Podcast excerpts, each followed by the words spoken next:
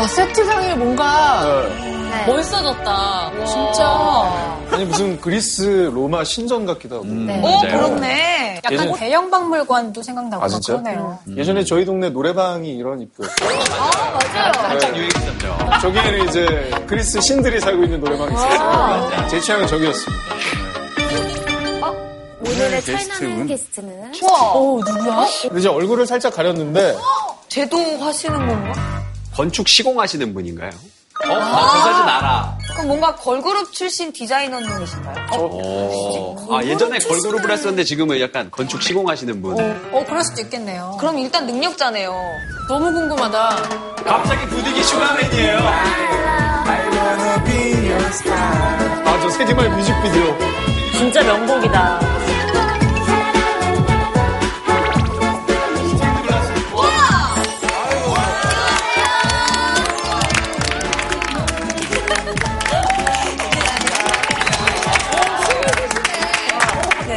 계속 틀어놓고 있거든요. 네. 어, 저거, 저거, 저거. 아, 지금 봐도 더- 너무 나 부끄러워가지고 얘는 그냥 너무 오래전이라 네. 근데 정말 디자인하시고 건축 시공 같은 거 하시는 거예요? 어, 제가 고등학교 때 사실은 데뷔하기 전에 디자인과였어요. 상업 디자인과였는데 거기에서 이제 데뷔를 하는 바람에 배우다 마, 마른 거죠. 그러다가 이제 연기자 하면서 이제 조금 시간이 흐르고 잠깐 그때 배웠던 경험을 조금 살려서 다시 배우기 시작했어요. 그래서 이제 좀 작심삼일할까봐 조금 높게 잡았어요. 자격증을 따자. 네. 그래서 실내 건축 산업기사 아예 자격증까지 취득을 했습니다. 50패스 하셨네. 아, 누나 너무 멋있다.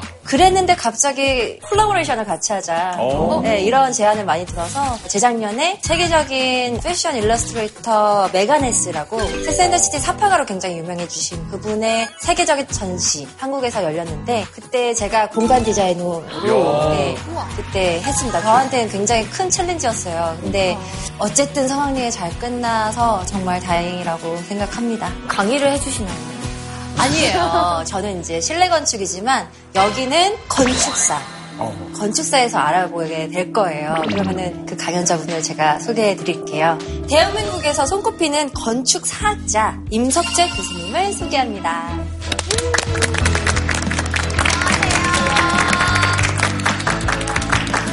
안녕하세요.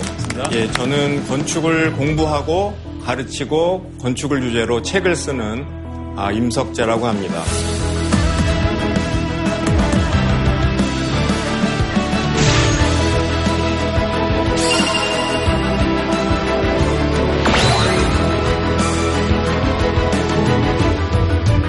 선생님 굉장히 책이 많아 보이네요. 사진 봐도. 예, 많이 쓰려면 많이 있어야 되겠죠. 많이 읽고 그래야 되니까. 저기 실제 교수님 짐이신 거예요? 이제 제 개인 서재예요. 도서관 아니에요? 우와. 선생님 쓰신 책이 거의 60권 정도 되시더라고요. 58권. 책도 다 두꺼우시던데 어떻게 그렇게 책을 많이 쓰셨어요? 저한테는 책이 책 쓰는 게 일단 재밌으니까 쓰겠죠. 대단하시다. 선생님, 사실 저희가 건축에 대해서 강연을 몇 번 듣긴 했는데요. 왠지 오늘은 좀 분위기가 다를 것 같습니다. 오늘은 이제 유럽의 18, 19세기 건축사 어, 얘기인데 들어가기 전에 질문을 하나 드리겠습니다. 18, 19세기 서양 건축사, 유럽 건축사에서 가장 큰 영향을 끼친 건물을 하나만 들으라 그러면 뭘까요? 저희 중에 건축 관련 자격증을 갖고 계시고 어, 예. 어, 맞아, 뭔가. 오늘의 자랑. 저런 거는 필기 시험 같은 게 안 나오나요? 저는 실내 건축. 네. 아, 실내였어. 유럽 여행을 가다 보면 제일 꼽는 게 어디 이렇게 사원 같은데 신전 같은데 가잖아요. 아 니면 그런 거 아니에요? 서양에는 광장이 꼭 있잖아요. 광장에 있는 그런 건축물 같은 군수대. 콜로세움이라고. 오벨리스크 아닙니까, 선생님? 오벨리스크. 오벨리스크. 그래서 답은 이제 신전이에요. 그리스 신전. 그러니까 맞추셨고 그래서 그리스 신전은 건물 종류고 건물을 하나만 들으라 그러면 아무래도 파르테논 신전이죠. 파르테논 신전이 서양 건축의 뿌리라 그러는데 어떻게 보면 굉장히 단순한 건물인데 여기 사실 기둥만 있는 거잖아요. 저게 어떻게 서양 건축에 영향을 끼쳤는가? 그리스 신전이 정작 서양 건축과 서양 문명에 본격적으로 영향을 끼치기 시작한 게 18, 19세기예요. 대표적인 예들을 보면 이게 이제 우리가 다 아는 유명한 파리의 루브르, 네. 루브르 궁전의 동익랑이에요, 이스트윙. 네. 근데 이게 1670년이니까 18세기 건축의 하나 이제 등불이 된. 요거는 베를린에 있는 유명한 알테스 무드의 뭐 19세기 한 복판이죠. 그야말로 그리스 신전의 기둥을 가지고 수십 미터의 폭을 담당했던 건물이고 또 미국의 수도 워싱턴 DC에 가시면 반드시 보게 되는 링컨 기념관. 이게 의외로 1922년 20세기 건물이에요. 선생님, 근데 우리나라에도 그 경희대 캠퍼스가 약간 그리스 신전 예, 같은 우리나라에도 가장 아름다운 캠퍼스에서 경희대 캠퍼스가 많이 등장을 하곤 했는데 저것도 보면 본관 보면은 그리스 신전 양식이죠. 그리고 가장 이제 유명한 게 덕숭 석조전이죠. 어, 맞아. 진짜 예뻐. 저 미술관 저기. 예, 저게 이제 원래는 고종 황제가 접견실, 서재, 휴게실 이런 걸로 지은 건물인데 저게 그리스 신전이고요. 이제 대표적인 예만 보여드린 건데 파리에도 있고 베를린에도 있고 워싱턴 DC에도 있고 심지어 우리나라에도 있고 더 찾아보면 더 있어요. 우리나라 서울에도. 예전에 소머리 국밥 한번 먹으러 갔는데 그리스 신전 모양으로.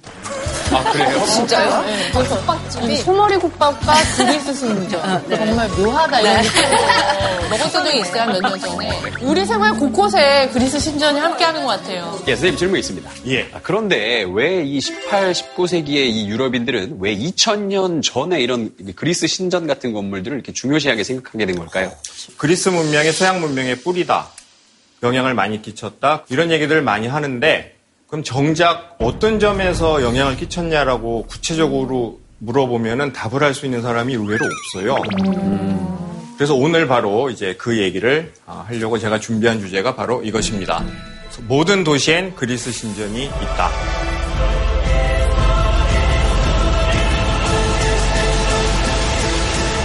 그래서 먼저 이제 그리스 신전이 뭔가에 대해서 간단히 어, 내용을 살펴보도록 하겠습니다. 이제 파르테논 신전이 앉아 있는 아테네 아크로폴리스. 가보고 싶어. 예, 그래서 좀 지금 보시는 게 이제 프로필리엄이라고 그래가지고 저게 정문이에요, 정문.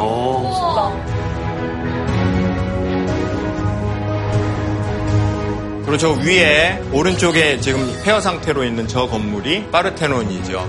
많이 파괴가 됐죠.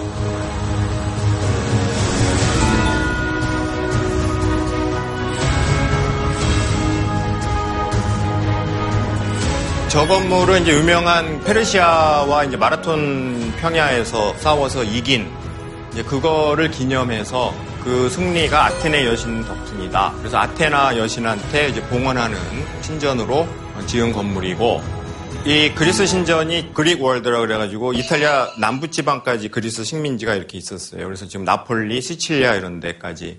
그래서 그리스 전역에 이제 신전이 많이 지어졌는데 그러다가 이제 아테네가 스파르타랑 전쟁에서 지잖아요. 펠로폰네소스 전쟁에서. 네. 그 다음부터 갑자기 이제 그리스 문명이 몰락하고 오랜 기간 동안 사실은 그 그리스 신전도 어, 잊혀져 있게 돼요. 그러다가 이제 18세기 들어오면서 서서히 유럽 사람들이 그리스 신전의 중요성을 깨닫고 그리스 신전을 가서 보고 접하게 되는 거죠. 근데 선생님 의문이 BC 479년이면 예. 그 수많은 시간 동안 뭐 하다가 갑자기 그 18, 19세기에 영향을 잘 몰랐어요. 의외로. 저렇게 대놓고 서 있는데요? 그러니까 그거는 지금 관점이고 일단 그러니까 그리스 신전의 존재는 알았죠 당연히. 그리고 어떻게 생겼을 거라고 대강은 알았는데 중요한 거는 현장에 가서 땅에 박혀 있는 건물을 직접 봐야 돼요 건축은. 이렇게 추상적으로 보면 안 되고 현장에 가서 장소를 직접 봐야 돼요. 근데 그 당시에는 교통 수단이 발달을 안 했기 때문에 직접 가서 보는 게 굉장히 막 몇 달씩 걸리고 하는 힘든 일이었고 그 다음에 결정적이 결정적으로 그리스 신전을 몰랐던 이유 바로 이제 오스만 투르크가 저 그리스를 오랫동안 점령하고 있었어요. 아예 다 가서 볼 수가 없었던 거네요. 네, 그러니까 금단의 땅이었어요. 왜냐면 오스만 투르크는 이슬람권이고 이쪽은 서방 서유럽 기독교권이니까 그래서 한참 갈등이 심하던 때는 그리스 땅에 잘못 들어가면은 죽었어요.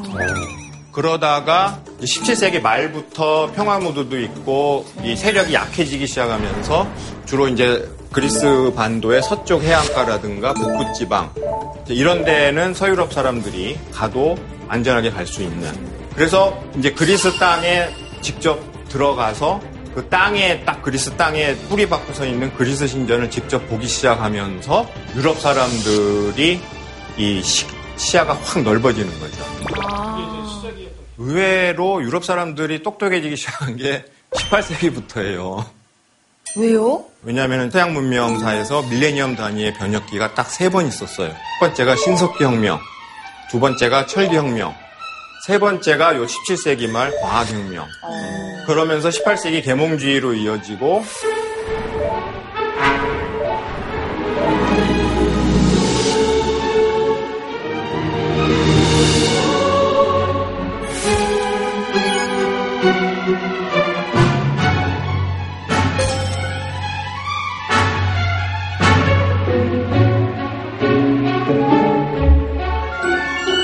이제 우리가 지금 사는 시대는 사실 18세기에 있었던 세 가지 혁명의 결과물이거든요.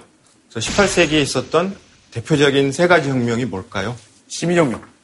그 프랑스 대혁명. 프랑스 혁명. 예, 산업혁명. 또 네, 산업혁명. 그 다음에 지금 제가 끌고 들어왔던 과학혁명. 그래서 과학혁명은 지금 우리가 사는 시대 중에 지식정보 의 바탕이 되고, 그 다음에 1760년대 산업혁명. 그게 지금 우리 사는 시대의 과학기술 문명의 기초가 되고, 1789년에 프랑스 대혁명. 이게 우리가 사는 지금 정치, 사회 체제인 민주주의의 기초가 되고, 그래서 이 18세기가 철기혁명이나 신석기혁명에 맞먹을 정도의 어마어마한 문명 변혁기예요. 이 세 가지 혁명이 다 몰려있던 시대고, 그래서 요 문명 변혁기 때 되면은 서양 문명은 항상 뭔가 그 발전의 모델을 정해요.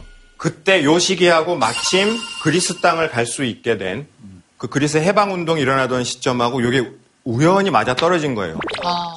그래서 새 문명은 시작이 됐고 거기에 맞는 새로운 건축 모델을 찾다 보니까 가만히 봤더니 그 내용들이 그리스 신전 안에 다 들어있더라는 거예요. 그래서 그리스 문명이 서양 문명의 뿌리가 될 수 있었던 거고 그리스 신전을 통해서 유럽 사회가 이제 18, 19세기 때 굉장히 다양한 실험들을 할 수 있게 되는 거죠.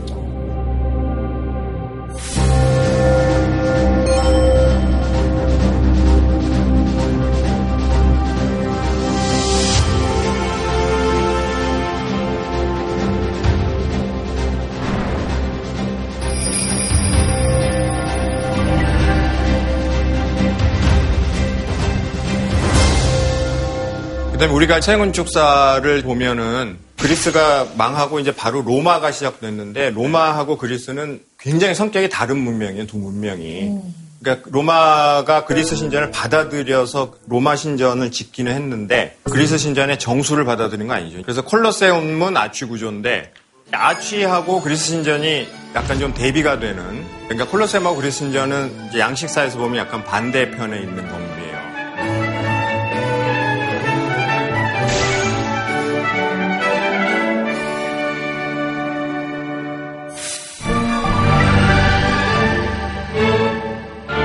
그래서 제가 서양건축사를 보면은 요게 판테온 로마 시대 때 지금 판테온 판테온은 이제 로마 제국 양식이고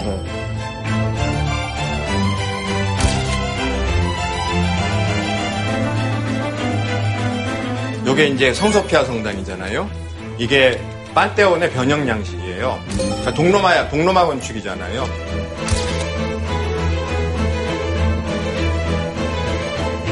이제 로마네스크라는 우와, 양식이 예쁘다. 나오잖아요. 근데 로마네스크란 말을 자세히 그 단어를 보시면은 되게 로마다운.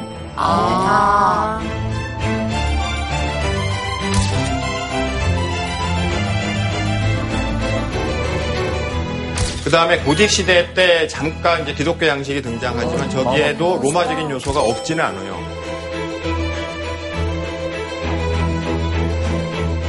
그 다음에 우리가 사는 근대가 시작되는 르네상스로 오게 되면은 전형적인 정말 아치 건축이잖아요. 교회를 로마 양식으로 지은 거죠. 그래서 이게 18세기 바로크까지 계속되는 거예요. 17세기 말까지. 그러다 저게 이제 한계에 이른 거죠.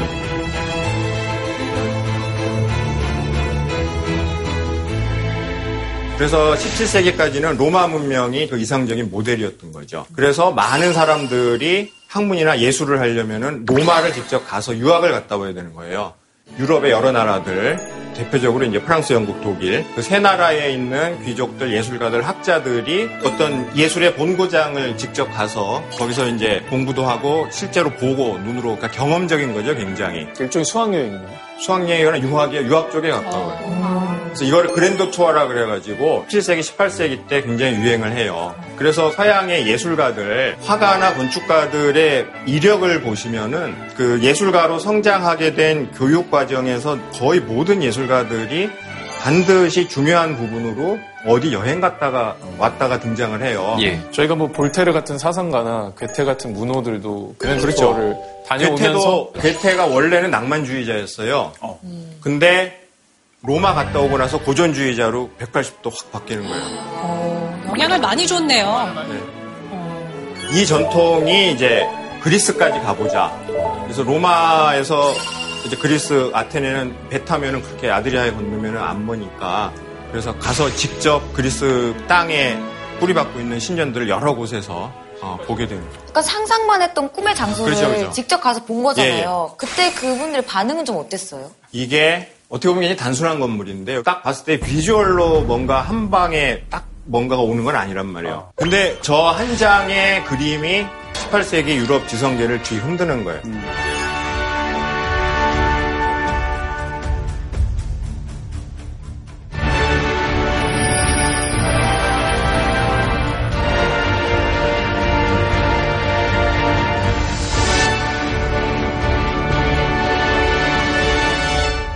저걸 보시면은 어때요 느낌이? 공사 현장. 공사 현장. 네. 뒷담한 거. 네, 칫땀한 거. 제가 보기에는 좀 그냥 핫한 연탄 같은데. 근데 사실 저 때 약간 화려한 바로크 양식의 건축물만 보다가 이걸 딱 보면 좀 실망할 것 같다는 생각 좀 들거든요. 실망하진 않았어요. 실망이 컸죠. 처음 이걸 봤을 때는 뭔가 이제 그 그리스 문명에 대한 환상이 있었을 거예요. 그 다음에 특히 그리스 신전은 굉장히 장식이 화려했을 것이다. 왜냐하면 바로크 로코코가 끝나가는 시대였거든요. 뭔가 화려한 장식이 있었고 멋있을 거라고 기대를 하고 가서 봤는데 장식은 하나도 없고. 근데 이게 나중에 1830년대에 고고학 발굴에 의해서 원래는 장식이 있었는데 오랜 세월이 지나면서 빛이 발하고 떨어져 나간 거고.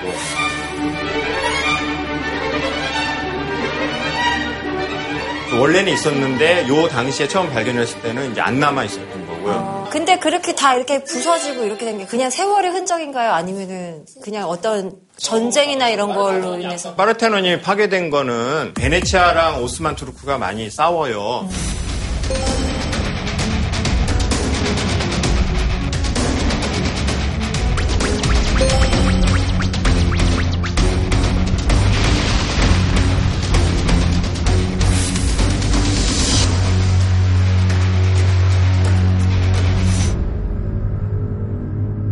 그러나 어쨌든 전체적으로 봤을 때 초반에는 실망을 해요. 근데 이제 이 당시에 새로운 사상들이 등장을 하면서 겉모습만 보고 실망할 것이 아니라 보면서 이제 각자 이거다 하고 그래서 크게 세 그룹이 반응을 하게 돼요. 그래서 첫 번째 그룹이 낭만주의자들이 낭만.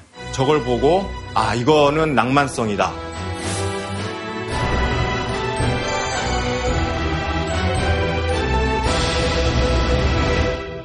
선생님, 근데 저렇게 페어를 보고 낭만을 떠올리기 쉽지 않을 텐데. 우리가 보통 낭만하면은 제일 먼저 떠오르는 게 최백호, 최백호. 낭만에 대하여. 도라지 위스키. 네. 그래서 지금은 낭만주의, 낭만주의, 뭐 최백호 선생님도 낭만에 대하여 할 정도로 누구나 다 알고 그냥 일상으로 쓰는 말이지만 서양 문명에서 이 낭만성이란 개념은 16세기까지, 10세기까지는 없었다고 보시면 돼요. 아, 삶이 너무 피폐했구나. 네. 그러다가 서정이 발전하게 되면은 낭만에서 또 중요한 게 아름다운 자연 풍경이잖아요. 어, 맞습니다. 자연에서 서정성, 낭만성, 감성, 아름다운 모습. 그래서 자연을 바라보면서 이제 픽처레스크 이야기라는 낭만주의 미학에서 굉장히 중요한 부분이 나오게 돼요. 그래서 픽처레스크라는 말은 그림 같은 조금 풀어서 얘기하면은 자연 풍경 중에 어떤 특징이 그림 그리기에 그림으로 옮겨서 표현하기에 알맞을까?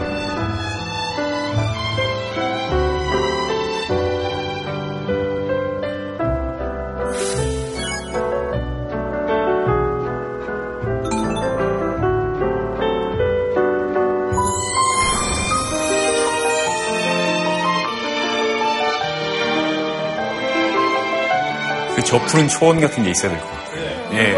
알프스 기슭에 쫙 푸른 초원 있고 언덕 위에 이렇게 예쁜 농가 있고 그래서 그림 같은 그걸 찾는 미학 그게 픽처레스크예요. 근데 그게 이제 처음엔 자연에서 시작했다가 아 우리가 건물에서도 뭔가 자연적인 아름다움, 낭만적인 걸 찾을 수 있구나. 근데 이제 동양권에서 자연성 그러면 손을 안 대야 되는 거고 폐허는 별로 좋아하지 않아요. 우리 거, 우리 동양권에서는. 그러니까 폐가 그러면은 이제 귀신 영화 찍는 경우나 쓰고. 근데 서양은 이게 형식주의 문명이기 때문에 손을 안 댄 거는 자연성이 있는 게 아니라 예술이 아닌 게 되는 거죠.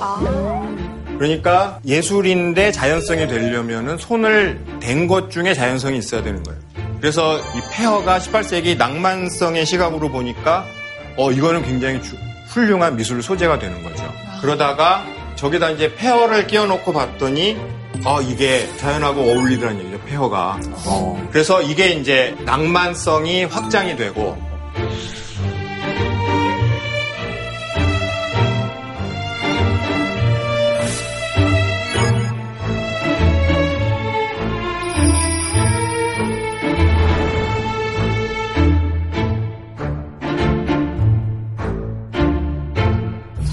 처음에 왜 자연이랑 폐허랑 엮었을까라는 생각을 좀 했는데요. 말씀을 듣고 보니까 폐허가 된 거는 바람도 맞고 비도 맞고 여러 가지 자연의 뭔가 손길이 닿은 듯한 느낌이 들어서 이제 말씀하신 것처럼 그림 같은 느낌은 좀 훨씬 많이 드는 것 같아요. 그러니까 자연과 함께 시간이 흘러서 이렇게 어우러진 어떤 그 예, 모습. 그래서 이제 지금 시간이란 키워드를 잘 주셨는데, 그래서 픽처레스크 미학이 숭고미, 숭고미로 발전을 하게 돼요. 그래서 숭고미 하면 어떤 생각, 어떤 느낌이 딱. 뭐 희생 같은 것들 떠오르 숭고한 희생, 두려움, 압도감. 웅장함. 웅장.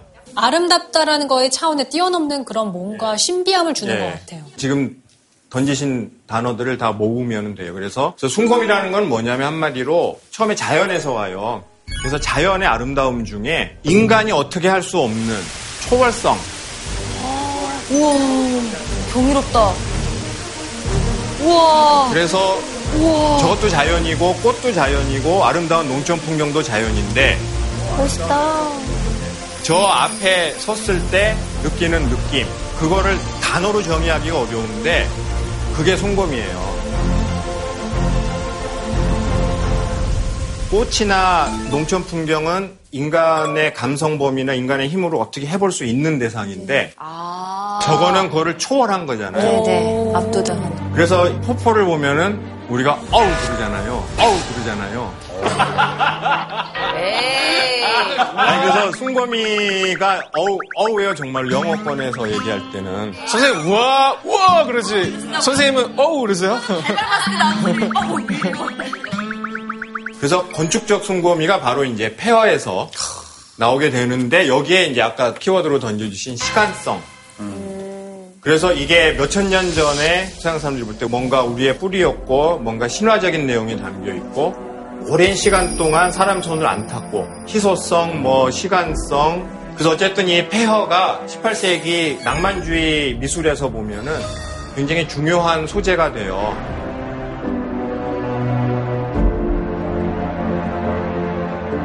그래서 폐허를 그린 18세기 그 유럽의 미술들이 굉장히 많아요.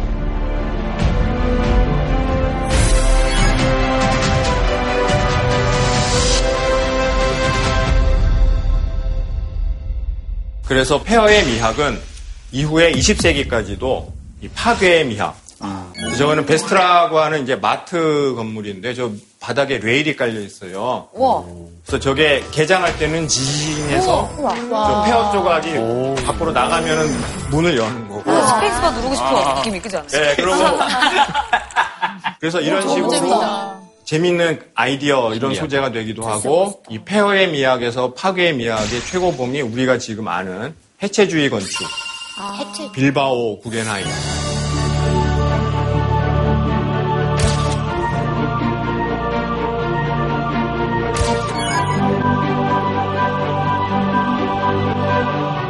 오, 오, 누가 꾸겼나 네. 봐요. 그러니까 폐허 상태의 사람이 들어가 살 수는 없고 그 폐허를 사람이 살 만한 건물로 만든 게 이거죠. 선생님, 그럼 DDP도 약간 저런 쪽. DDP는 이제 해체해서 오가닉 쪽으로 조금 조금 다림질을 해서 편 거죠. 그래서 해체주의는 문제가 좀 있어 이게 왜냐하면 공사가 어렵고 공사가 많이 들죠. 똑바로 지는 거면. 분양도 한 100집 할 수 있는 거 한 70집밖에 그죠, 그죠. 공간도 효율도 떨어지고 더 문제는 나보고 저기 들어 공짜로 살라 그러면 정신 사나워서 그리고 저기 저 안에는 안에는 어떻게 꾸며야 되는 거죠? 그러니까 실내 공간짜기도 그래서 해체는 선언적인 의미는 큰데 실제 현실 세계에서 문제가 있어서 해체 건축가들이 이게 너무 뒤틀고 뿌사고 이런 것보다는 좀 다림질해서 좀 펴자. 그래서 이제 그나마 서울에 잘 들어서 사용되고 있는 DDP고 선생님 그러면 네, 요즘 막 카페 같은 데 보면 그냥 전성 그대로 있고 배관공 그대로 막 드러나 네. 있고 노출 콘크리트. 노출 콘크리트가 출발은 이제 그러니까 산업주의에다가 폐허미학이 합해진. 그래서 이거를 건축 작품으로 해서 지금까지도 아주 거친 표면. 이거는 건축가들이 한 번쯤은 구현해보고 싶어하는 장면 중에 하나죠. 폐허의 미학을 직접 만들어 보고 싶은. 그렇죠. 뿌리를 거슬러 올라가면 폐허 미학하고 다 있죠. 그러다가 이게 폐허가 낭만성을 획득한 다음에 이 낭만성이 18세기를 거치면서 한번 확장이 돼요. 낭만성이 일상으로 들어와요, 일상으로. 그래서 그 전까지는 어떤 먼 경치를 천재 화가들이 아름답게 그리는 그래서 천재 화가들의 예술 세계에서만 존재하던 낭만성이 이런 정원, 정원은 모든 사람들이 매일 산책하고 매일 생활하는 생활 공간이잖아요. 그래서 이런데 이제 뭐 벤치도 놓고 조각상도 놓고 그 가든 퍼니처 중에 하나로 이렇게 그리스 신전을 소품화한 사물화한 그래서 여기서 이제 등장하는 그 키워드 중에 하나가 일상성, 일상성. 그 다음에 사물. 우리나라로 치면 왜 고- 궁에 정원에 있는 정자, 약간 정자. 이런 느낌이에요. 네, 그래서 우리는 이미 가지고 있었어요. 저도 아파트 단지 사는데 어, 맞아. 문 열고 나가서 5분만 걸으면 우리 단지 안에도 제가 쉬어봤어요. 네 개나 있어요, 정자. 그래서 우리 일상에 늘 들어와 있는. 근데 요게 이제 도시로 들어오게 되면 20세기에 네. 그러니까 도시 공간이 어마어마한 도로와 50층짜리 빌딩만 있는 게 아니라 이렇게 빌딩 사이사이에 저런 쉼터 잘 보시면은 이런 등나무 휴게소들이 있어요. 요만한. 있어, 있어, 요만한. 있어. 공원에도 있고 다 있어. 네. 학교도 있었어요. 학교에도 있고 등나무 중요한 거는 대도시. 안에 휙 아저씨들이 하루 종일 힘들게 일하시다가 잠깐 쉬어서 담배 한 대. 너무. 중요해, 소중해. 우리는 그냥 일상적으로 현장에서 편한 거를 추구하다 보니까 자연스럽게 나타난 건데 서양에서는 저기 보시면 F-O-L-I-E. 그래서 저게 원래 어원은 약간 이제 쓸모없는 건축물이라는 건데 저게 그런 나쁜 뜻은 아니고 저걸 이제 건축가들이 그런 시민들을 위한 시설로 가져다가 쓰는 거죠. 저게 이제 대표적인 게 프랑스 파리의 라빌레트 도살장을 이제 공원으로 만든 거예요. 그래서 저게 한 10여 개 folly들의 조합으로 쭉 하나의 아름다운 조각물 정도로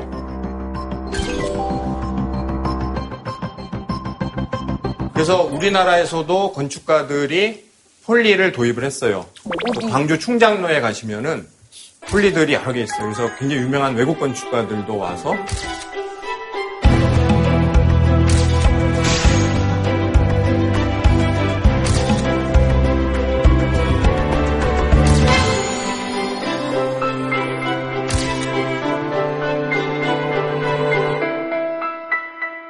그래서 이 사물의 미학, 소품의 미학, 일상성 이게 평범한 일상의 위대함 이게 우리가 지금 그- 그 중요하게 여겨야 되는 근대성 중에 하나예요. 그러니까 그 전까지의 사람들의 일상은 별로 중요하게 안- 여기지 않은 거예요. 기독교권이나 고전주의 뭐 그 다음에 전제 정권 이런 시대 때는 근데 지금 우리가 사는 근대성의 핵심 중에 하나가 개개인들 모든 사람들의 하루하루 일상이 소중한 거예요. 나 자신의 일상이 중요해지면서 그리스 고전을 일상 속으로 끌어왔고 그 흐름이 지금까지 저렇게 지금까지 이어지는 거예요. 그래가지고 저 폴리라는 게 굉장히 서양 문화권에서는 중요한 요소예요. 도시 건축을 꾸밀 때. 근데 그거를 그 전환이 이 그리스 신전에 있었기 때문에 가능했던 거죠.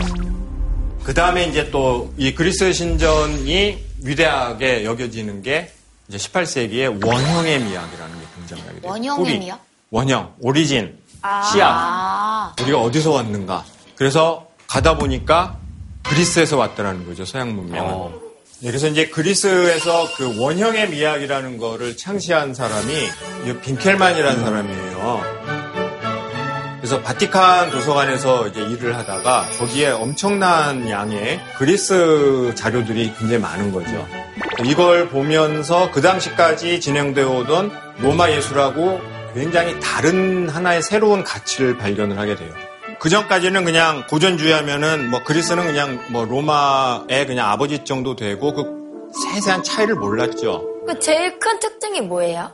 그걸 이제 한마디로 정의한 게 노블 심플리서티. 우리가 이 당시까지 이제 바로크 시대니까 노블 하면은 뭔가 화려하고 아름답게 장식하고 비싸게 장식하고 이게 귀족들의 예술이잖아요. noble이라는 게.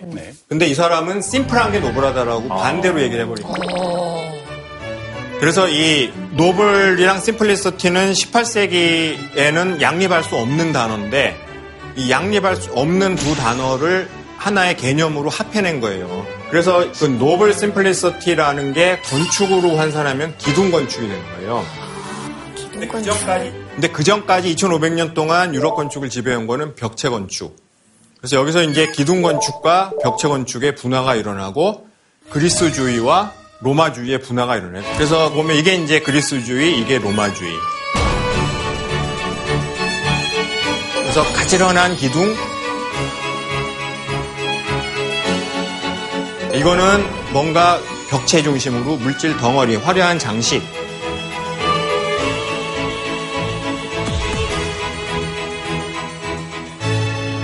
그래서 그 당시에 로마주의를 이끌던 거두, 최고 보스가 이 피라네시라는 사람이죠. 근데 이 사람은 어느 정도 대단한 사람이었냐 하면은 아까 Grand Tour, Grand Tour 말씀드렸잖아요. 그래서 로마에 가면은 반드시 들려야 되는 한 군데가 피라네시 스튜디오예요. 그래서 이 사람한테 가서 로마 건축을 몇 년 배워서 돌아가면은 왕실 건축가로 스카웃 될 정도로 피라니시가 볼 때 처음에 빈켈만이 그리스 원형 이런 거 주장했을 때는 약간 우습게 봤겠죠.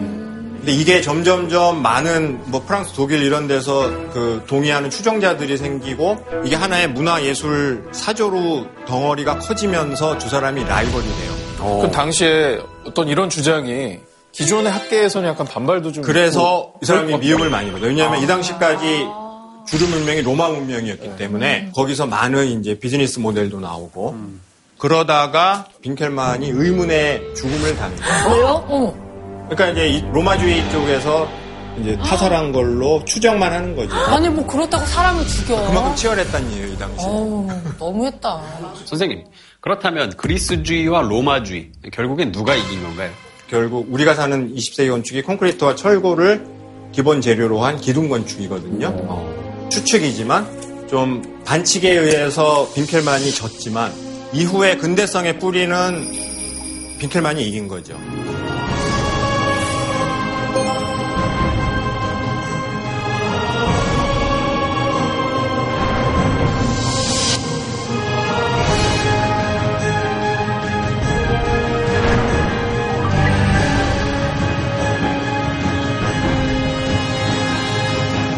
그러다가 이제 이게 그리스 신전의 폐허 수채화 그림을 보고 반응했던 두 번째 그룹.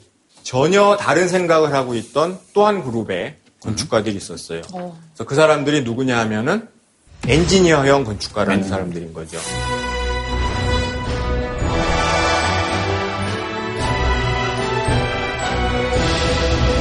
건축가는 어떤 유형이 있어요. 그래서 지금 21세기의 건축가는 사장님형이에요. 그러니까 비즈니스 이 사무실 운영을 잘해야 돼요. 그리고 일거리도 잘 따와야 되고. 근데 18세기 이전의 건축가형은 미켈란젤로 같은 종합 예술가. 그래서 건축가가 건물도 짓고 자기가 지어진 건물 안에 들어가서 그림도 다 한 사람이 풀세트로. 근데 1670년대 이제 데크레트에서 과학혁명이 시작이 되면서 미적분으로 무장한 전혀 새로운 종류의 젊은 건축가 그룹이 등장을 하게 돼요. 그게 이제 소위 말하는 엔지니어형 건축가겠죠. 이 사람들을 우리가 이제 데카르트 kid라고 불러요. 그래서 그 전까지 어떤 신화, 예술 중심으로 진행되었던 문화가 이제 공학, 과학, 공학 쪽으로 훅 넘어가는. 그러면서 그리스 신전이 엔지니어들은 아, 저건 구조합리주의의, 구조합리주의의 모델이다. 구조합리는 아주 공학 계산 방정식 자풀을 잘 풀어서 가장 경제적이고 효율적이고 기능적인 거고 그러면서 그 당시까지 유행하던 바로크 건축을 딱 엔지니어의 눈으로 봤더니 이게 말이 안 되는 거지. 그래서 이 사람들이 뭘 공격하냐면 로마 교황청 대성당을 공격을 하기 시작해요.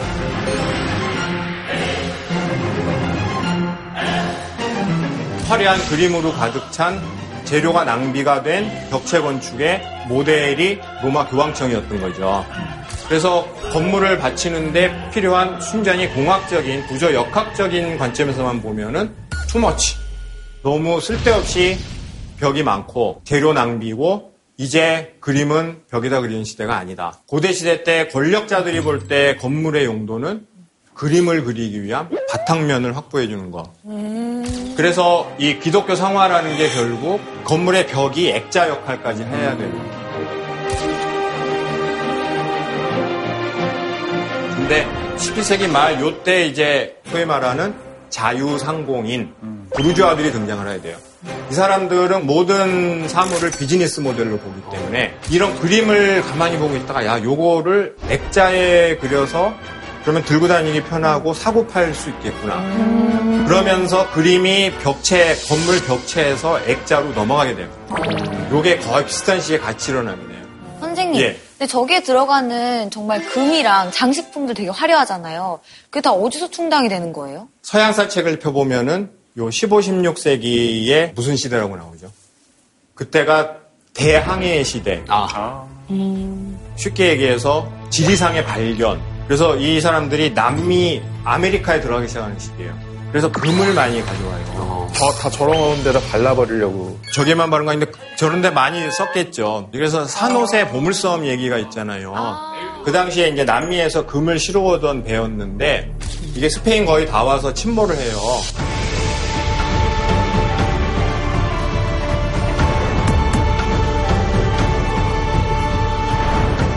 이제 위치는 지금 찾아냈어요. 그래가지고 그걸 인양을 한, 이제 한해 만에 그러고 거기에 있는데 보물도 있어요. 거기에 금이 지금 추정하기에 20조 원이 들어있다고 추정을 하는데 이게 그러니까 그 순수하게 공학적으로 재료의 낭비일 뿐만 아니라 문화적으로나 그다음에 그게 기독교 정신에는 안 맞잖아. 그죠? 그래서 그게 이제 기독교 내부의 자정 운동하고 이게 또 같이 이제 맞물리면서 로마 교황청을 공격을 하기 시작해요. 그래서 그러면, 그럼 성직자들과도 사이가 굉장히 나빴을 것 같은데. 그러니까 이제 주류 성직자들 쪽에서는 눈에 가시고, 근데 이 엔지니어들하고 똑같은 생각을 종교적으로 가지고 있었던 성직자들이 있었어요. 그래서 이제 이신론이라고 하는 다이즘이라고 하는 기독교 교파가 등장을 해요. 18세기에. 그래서 저 이신론의 이자를 보면은 합리, 그죠? 이성 그런 이자잖아요. 이치 원리할 때. 그래서 핵심은 뭐냐 하면은 성경의 내용, 기독교 정신을 과학으로 합리적으로 해석하려는 운동이에요. 그러니까 이게 기독교 쪽에서의 데카르트 키드들인 거죠, 이 사람들이. 그래서 이 사람들이 주장한 내용 중에 여러 가지 중에 하나 대표적인 게 신은 천지를 창조하였지만 직접 세상에 관여하지는 않고 손을 떼고 떠났다. 근데 세상이 잘 작동할 수 있는 시스템을 구축하고 떠난 거예요. 아하. 선생님, 그럼 그 당시에는 이런 의견들이 이신론이나 아까 얘기한 뭐 좀 실용주의적인 관점이 받아들여졌을지 좀 궁금한데요. 그래서 이 사람들이 현실적으로 큰 줄기는 형성을 못했는데 그냥 주변 업적을 하나 남겨요. 교황청 건축물을 당시에 부패한 기독교하고 같이 싸가지고 그냥 한꺼번에 공격을 하는. 그러니까 엔지니어 건축가들하고 성직자들 그룹, 이신론 성직자들 그룹이 실은 같은 생각을 갖고 같은 주장을 펴게 된 거죠. 그래서 성직자들 중에 특히 건축에 관심이 있는 성직자들이 있었어요. 교회 건물이 어떻게 돼야 되는가. 이걸 가지고 고민을 한 그 사람들 중에 이제 로제라는 사람이 가장 파격적인 주장을 하게 돼요. 그래서 교회 모델로 원시 오두막. 보시면 그렇죠. 오두막이면 충분하다. 네 개의 기둥과 지붕만 있으면 된다. 저 그림을 보면 저 밑에 다 부셔놨어요. 오, 그렇네. 그렇죠. 아, 그러네요. 로마의 벽체 구조를 네. 다 부셔놓고 저걸 봐라. 그러면서 이제 이 주장을 하고 봤더니 기둥 건축이 되는 거죠. 기둥 4개면 충분하다. 벽체는 필요 없다. 이 정도면 너무 미니멀하고 뭐 자연 그 자체인데 이게 실제로 그렇게 하자는 의도보다는 비판을 하기 위해서 좀더 예. 세게 의견을 주장한 거예요. 요거는 이제 선언이고 상징적 선언이고 이것도 현실 세계에서 오두막을 짓고 예배드릴 수는 없잖아요. 그래서 이제 요 로제를 중심으로 한 성직자 그룹하고 아까 말씀드렸던 엔지니어 그룹이 손을 잡아요. 그리고 이 운동을 확장을 해요. 그래서 아예 새로운 교회 건축 모델 운동을 어. 그게 뭐냐면 Greco Gothic ideal 양식이라는 걸 펴게 돼요. 우리가 Greco란 말을 많이 들어봤어요. 그죠? Greco Roman이라고 그죠? 많이 겹치잖아요. 그러니까 올림픽에서 레슬링 네, 보면은 맞아요. 상체만 쓰는 게 그레코로만형이에요. 아. Greco가 뭐냐면 그리스의 형용사형이에요. 네. 그래서 Greco Roman 그러면 그리스 로마식. 그렇죠. 그래서 이제 그레코 로만이 한 덩어리였다가 빈켈만 피라니시 오면서 이게 분리가 되고 분리된 중에 그리스 것만 가져다가 기독교 양식하고 이쪽이 통합이 일어나는. 왜 하필이면 그게 고딕이에요? 그 목적이 뭐냐면은 빛. 그래서 바로크 건물들을 보면은 빛이 없어요. 이제 바로크 시대 때는 촛불을 켰겠죠. 등불이나. 자연광이 안 들어오는 거예요. 근데 이제 성경의 정신 보면은 빛이 굉장히 중요한 개념이잖아요. 그러니까 하느님이 빛이고 예수님이 빛이고. 그래서 빛은 굉장히 핵심 개념인데 바로크 교회 건물들은 빛을 막았던 거죠. 그래서 이제 그 전까지 전혀 다른 두 건축 양식이 하나로 합해서 이상적인 양식을 찾아내게 되는데 요때 이제 실제로 그 두 개의 건물이 등장을 하게 돼요. 요 Greco Gothic ideal 양식에서 이제 대표적인 거 두 개 중에 하나가 런던에 있는 월브르게 성스테파노라는 또 하나 더 유명한 건물이 파리 판테온.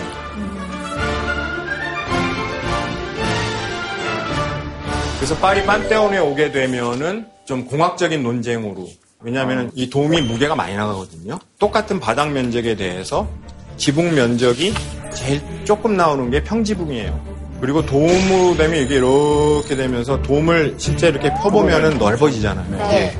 그래서 도움은 무게가 동일한 바닥 면적에 대해서 무게가 많이 나가요.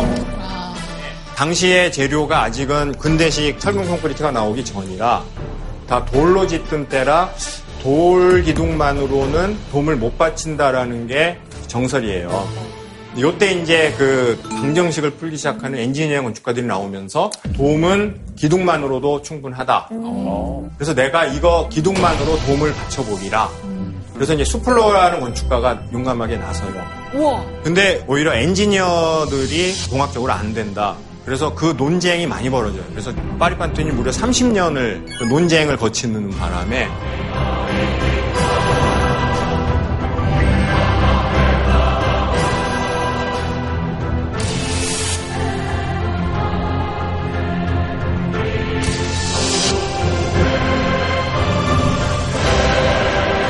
그래서 보시면은 벽체가 많이 없어졌어요. 기둥이 성공했네요. 아직 남아는 있는데 상당히 성공한 게 이 정도면 그레코 고딕이 맞는 거예요? 네, 그랬고 고딕 양식이에요. 근데 이제 100% 구현은 안 되고 약간 아직 벽체가 좀 남아 있는데 훨씬 벽체가 줄어들면서 빛이 많이 들어오죠. 근데 이거보다 더 빛을 잘 살린 건물이 런던에 크리스토퍼 렌이라고 하는 건축을 했던 과학자가 월브룩의 성 스테파노를 보면 거의 기둥만으로 받치게 돼요.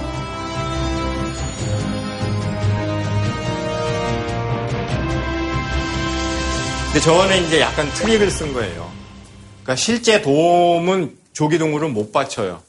근데 이 사람은 뭐를 강하게 원했냐 하면은 기둥만으로 도움을, 도움이 받쳐지는 모습을 한번 이런 세트라, 세트처럼만이라도 구현해보고 싶었던 거죠. 그래서 트릭을 써요. 그래서 저 도움이 돌이 아니라 속을 뜯어보면 나무예요. 그러니까 경량화시킨 거죠. 또 하나는 형상을 보면은 완전 동그란 반구가 아니라 밑둥을 좀 잘랐어요. 그래서 이제 저걸 접시형 돔이라 그래요. 어떻게든 해내겠다는 네. 의지의 결과예요. 예. 그러니까 약간 순도는 좀 떨어지지만 이제 형상적으로 모습을 보이고 그 당시에 문화적 논쟁으로 봐서는 빛이 들어오고 도움을 도움을 기둥만으로 받쳐지는 모습이 이거다라는 걸 보여주고 싶은 쪽에 방점을 두면은 저거는 중요한 건물입니다. 돔을 그럼에도 불구하고 굳이 한 이유가 있었을까? 왜냐면 오히려 더 세게 주장을 해서 돔도 없애고 벽을 그렇게 네. 혐오하면서 돔도 드러내자고 그거는 이제 이렇게 설명될 수 있죠. 서양의 형식주의 문명의 전통. 하늘은 대충으로 형상화하면은 동서양이 똑같이 동그랗다고 생각을 해요, 이상하게. 근데 서양은 그런 추상적인 생각을 실제 모양으로 만들어내는. 네. 그래서 동그란 이미지를 기하학적 형태로 만들어내는 게 돔이에요. 그래서 서양에선 돔을 굉장히 좋아해요. 우리나라도 국회의사당이 돔이잖아요.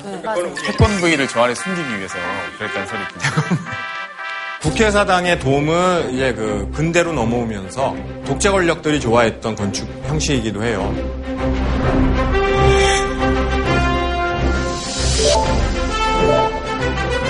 뭔가 권력을 가진 쪽에서 봤을 때는 딱 봐도 중앙에 어마어마한 돔 구조가 권력을 과시하기에는 좋은 점도 있어요. 그래서 돔을 이용한 정치 권력의 건물들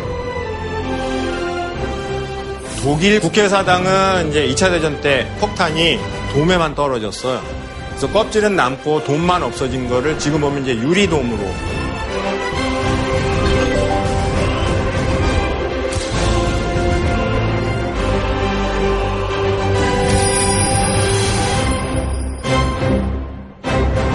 그래서 어, 지금까지 이제 했던 새로운 교회 건축 모델, 이제 그거를 그리스 신전의 관점에서 다시 좀 요약 정리해 보면 결국 요 장면, 이게 이제 우리가 그리스 신전 중에 가장 어떤 대표적인 장면인데, 그래서 그거를 건축적으로 얘기하면 기둥 건축인 거고, 그리고 이제 우리가 좀 더 좀 문화적인 예, 단어나 인문학적인 단어로 바꾸면 그게 합리성이 되는 거죠. 그래서 여기서 주장하는 거는 꼭 필요한 것만 갖추자. 불필요한 건 갖추지 말자. 그거를 다른 얘기로 구조적인 관점에서 보면 자원의 낭비 없이 효율적 구조로 지어진 그리스 신전. 그래서 그리스 신전에서 그걸 찾아낸 거죠. 그러면서 그게 성직자들이 주장했던 내용하고 합해지면서 그 전까지 그리스 고전주의와 고딕 기독교 양식은 서로 하나로 양립하기 어려운 개념이었는데 그게 더 큰 가치를 위해서 그동안에 대립됐던 게 하나로 손을 잡고 합해지는 거죠. 이게 화해. 그리고 그게 20세기에 이제 우리 시대로 와서 다양성과 합해지면서 융합이 되는 거죠.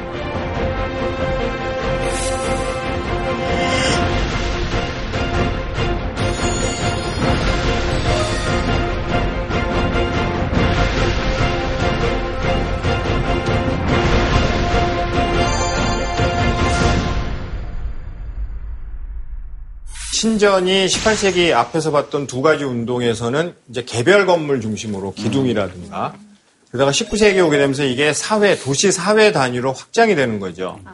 그래서 이때 19세기 산업혁명에 의해서 유럽이 산업화가 본격적으로 진행되고 그 다음에 다양한 문화운동들이 하나로 쫙 모아져요. 그래서 그 모아지는 거를 이끌었던 주체가 제국이에요.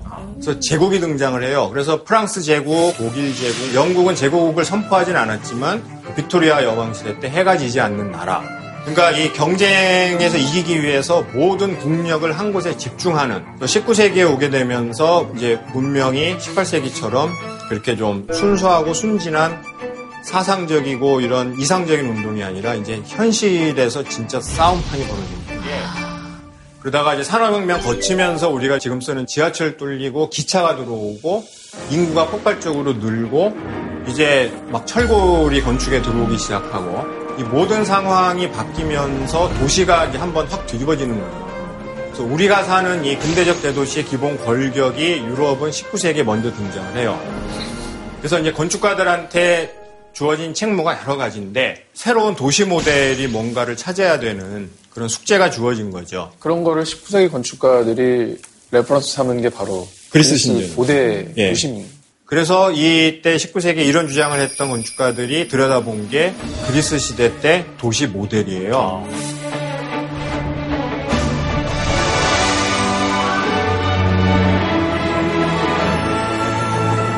19세기 때 건축가들이나 화가들이 고고학자들과 함께 그리스로 들어가서 여러 도시들을 발굴을 해요. 그래가지고 들어가서 저렇게 그 추측 복원도 상상도들을 많이 그려요. 그래서 대부분이 아테네를 하나의 이상적 혹은 그리스에 있었던 여러 도시 국가들의 중심 도시를 하나 의 이상 도시로 그리는 거죠. 그 다음에 또 그리스 시대 때 신전이 어떤 사회에서 중심 역할을 했던 개념이 이제 탁선소라는 개념이 있어요. 탁선소가 뭐죠? 타가선은 들어봤는데. 아, 타가선 들어보셨네. 저게 뭐냐면은 이렇게 교회에 일정한 단지를 만들어요. 여러 개의 건물로 이루어지는. 그래서 거기서 제사도 지내고 사람들이 약간 휴양 내지는 힐링하러 가는. 그 중에서 핵심적인 기능은 신전이 있고 그리고 학자들도 가서 뭐 공부하다 오고 복합 문화 공간인데요. 스파도 되네. 스파는 이제 그 조, 조그마한 물 시설들은 많이 있었죠. 그래서 저런 게 이제 델포이라든가 지금 우리가 아는 여러 가지 그 그리스를 대표하는 도시 국가들 저런 탁선소 단지가 있었죠. 그래서 저 그림의 공통점이 제가 퀴즈를 내면은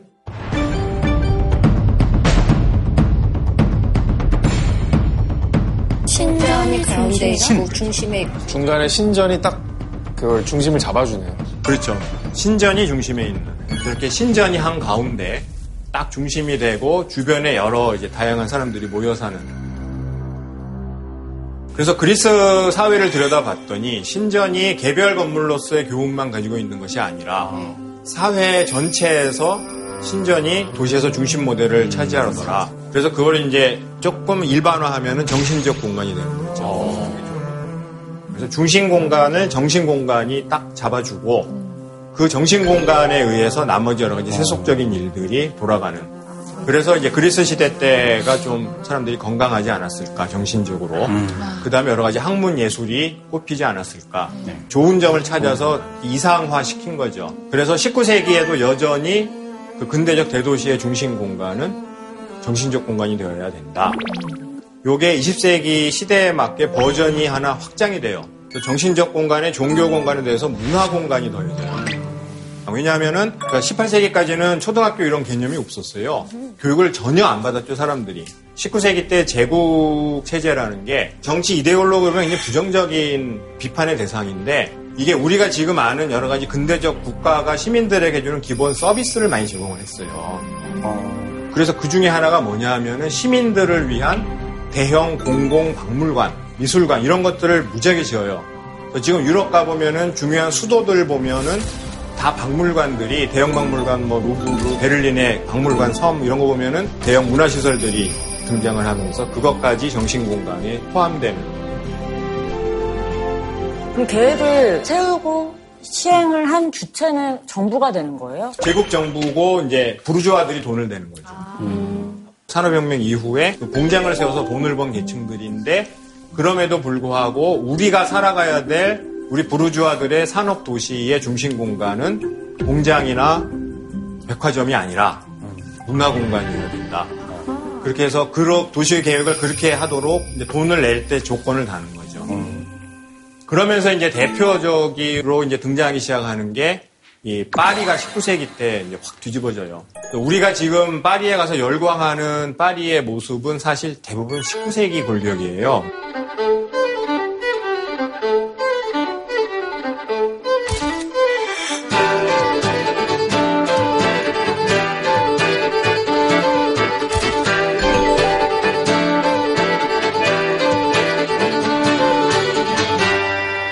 그 전까지 파리도 보면은 중세 그 꼬불꼬불한 우리가 유럽의 오래된 고도가 보면은 꼬불꼬불한 골목길들 이런 게 파리에 많았어요.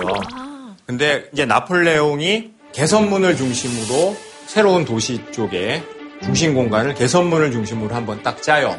저거는 문화 건물은 아니고 이제 나폴레옹은 황제가 되고 싶어가지고 로마 제국 황제들의 건축 양식을 가져다가 저걸 도시의 중심으로 삼았고 그러다가 나폴레옹 3세 때 1850년대에 파리 재개발 계획을 해요. 그래서 오스망이란 오스망 남작이 이제 그걸 한 10여 년 동안 총 지휘를 하면서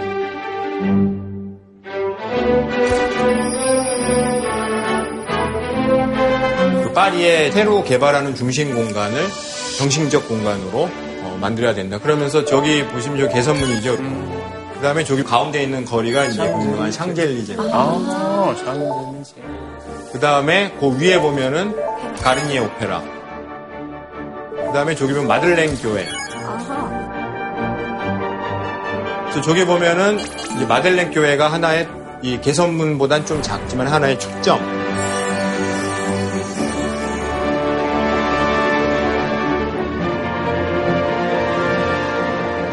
가르니에 오페라도 하나의 초점이 되는 거죠.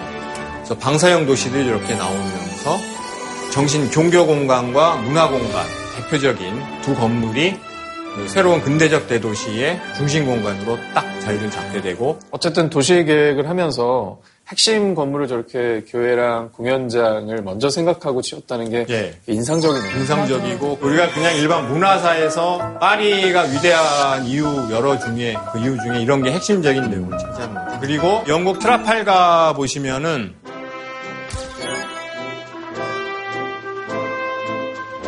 저 왼쪽에 보면은 저게 내셔널 갤러리. 내셔널 갤러리예요. 그리고 그 앞에 있는 교회 건물이 있죠.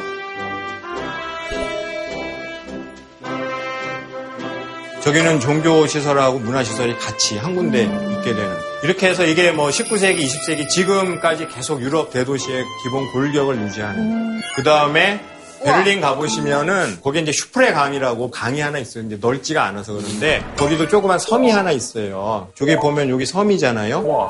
우리로 치면은 노들섬 정도 되는 작은 사이즈인데 저기에 저거를 박물관 섬으로 만들어요. 다섯 채의 박물관이 들어요. 그래서 저기에 이제 베를린의 중요한 19세기 때 대형 박물관들이 다 들어있는데 저게 이제 전부 신전 양식이고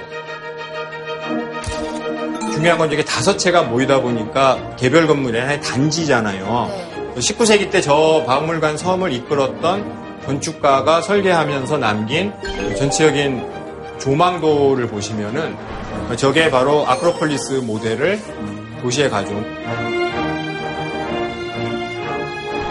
근데 이제 저기는 지형적으로 강 사이에 있는 섬이고 언덕이 아니죠. 네. 그러니까 이제 이렇게 모양은 안 나오는데 여전히 가운데 신전 형식의 건물이 딱 중심에 있고.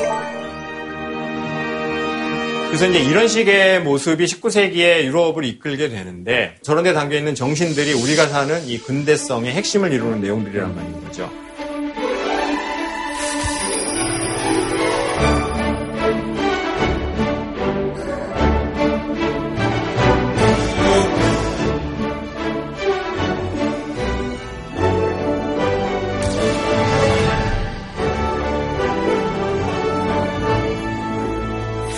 우리의 서울은 어떤가? 네, 대체적으로 20세기까지 우리가 서양 문명을 바라볼 땐 약간 이제 신성시하는. 그래서 서양은 이런 게 다 좋은데 우리는 늘 부족하다. 이런 식으로 많이 했는데 이제쯤은 우리가 가진 게 무엇인가를 되돌아볼 때인 거예요. 그래서 여러분들이 생각할 때 서울의 중심 공간은 하나를 딱 들으라 그러면은 그래서 여러분들이 생각할 때 서울의 중심 공간은 하나를 딱 들으라 그러면은 어, 저는 근데 강남역 딱 생각나요. 네. 강남역. 서울에서 보면은 원래 강남에서 보는 거 아니에요? 강남역?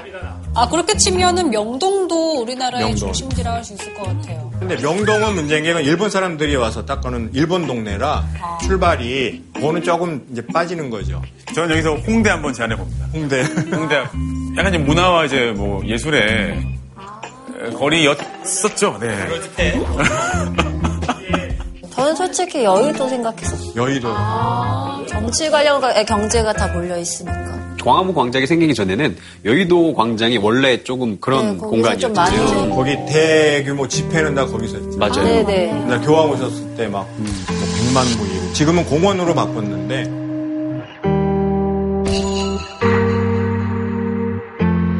선생님 이게 중심 공간 하면 딱 떠오르는 거는 세종대왕 앞인 것 같아요. 세종대왕 앞에. 네, 딱 저기가 생각나요. 저도 저 광화문이라 생각을 했는데 사회적 이슈가 있으면 사람들이 저기 지역부터 가잖아요.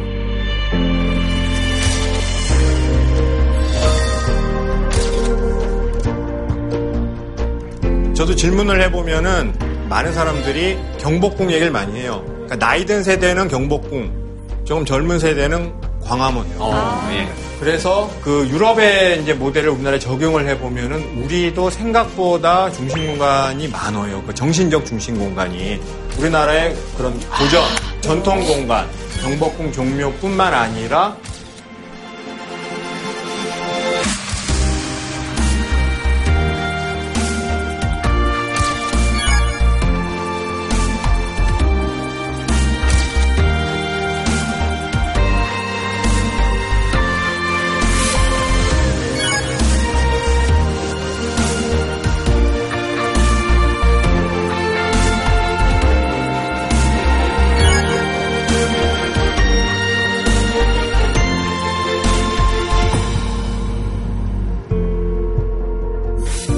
그리고 우리도 종교 공간이 서울 시내에서 중심 역할을 하는 데가 있어요.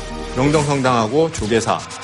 이런 데도 보면 이게 단순히 카톨릭이나 불교 시설이 아니라 일반 시민들이 오가면서 그리고 시내 한복판이잖아요.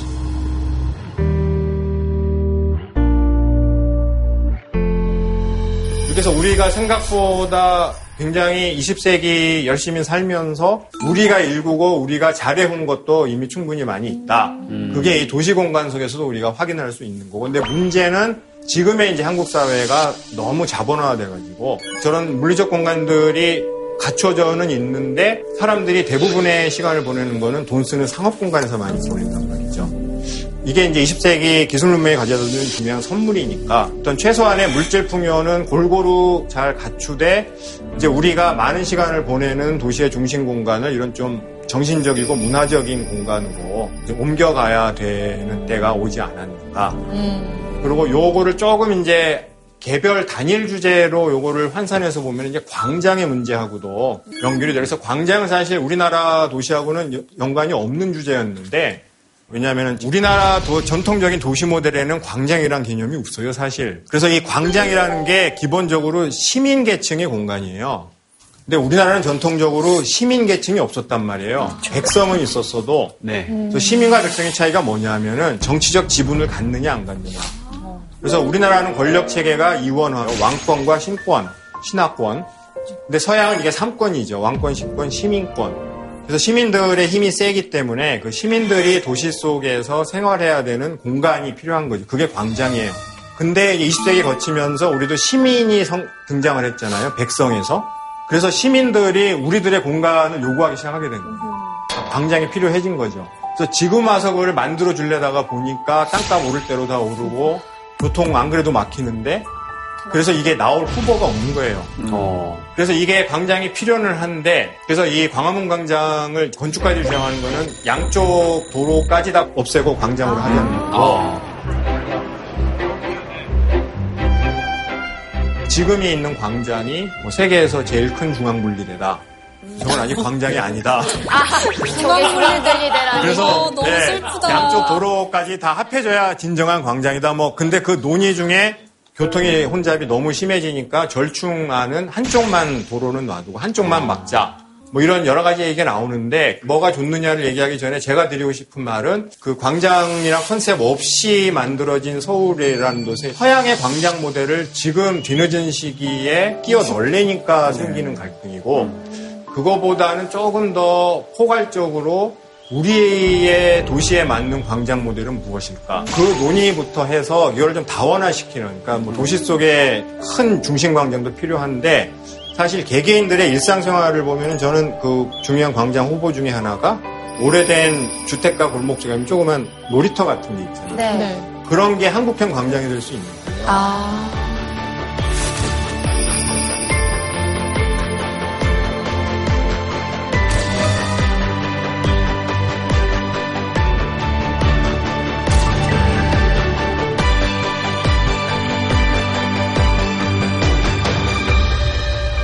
그래서 이제 이런 그 건축의 사회적 역할의 어떤 사례로 18, 19세기 유럽을 굳이 제가 들었던 이유는 우리가 아직도 유럽에서 배울 수 있는 거는 바로 이렇게 고전, 전통, 이것을 완전히 버리지 않고 시대에 맞게 잘 재해석해가면서 그 속에 담겨 있는 좋은 내용들은 계속 이어받아서 그거를 현대에 잘 적용해서 여전히 우리의 인간성을 잘 보호해 줄 수 있는 좋은 문명을 이제 우리 스스로 만들어 가자. 이제 여전히 전통과 고전은 유효하다. 이런 취지에서 건축을 가지고 여러 단계를 거쳐서 문명 사회 얘기까지 하면서 오늘 얘기를 마치도록 하겠습니다. 감사합니다. 진짜 서양 건축에 대해서 정말 깊이 있게 배운 그런 시간이었던 것 같습니다. 네.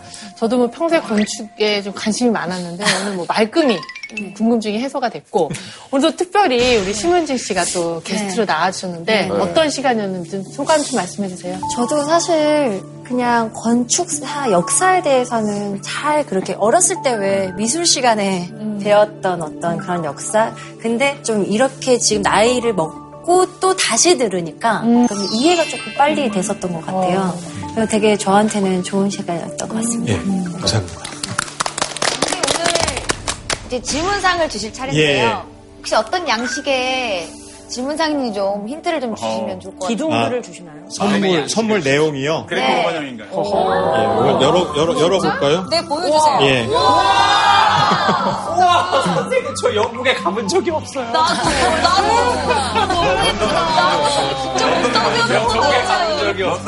한 분이 두드러지게 해주신 건 아닌데, 그래도 제일 많이 하셨던 분이 남보라 씨. 예.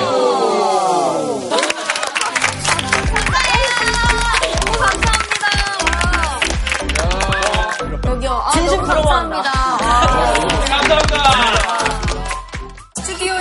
왔습니다, 여러분. 나이는 어떻게 되세요? 혈액형은 어떻게 돼요? 잘생기신 분들 나오면 나이 여쭤보시죠. 프로파간다, PR, 광고. 아, 저는 소통 것을 연구하고 학생들을 가르치고 있는 이종혁이라고 합니다. 필요해서 산다기보다는 남들 다 하니까. 내 왜 하고 있지? 이 시간에도 대중은 속기 위해서 태어난다. 에드워드 버네이즈를 현대 PR의 아버지다. 역사상 최악의 프로파간다. 개벨스죠. 뭐지? 뭔가 좀 잘못된 거 아니야? 우리도 뭔가 지금 생각해야 될 때가 된 거예요. 우리의 세상을 바꾼 캠페인입니다. 많은 사람들이 좀 공감할 수 있다면 내가 생각하는 것 이상으로 더 좋게 바뀔 것이다. 진짜 좋은 것 같아요. 내가 뭔가 주도가 돼서 선한 캠페인을 만드는 소통을 통해서 음, 사람들의 행동을 변화시켜야 되는 거죠.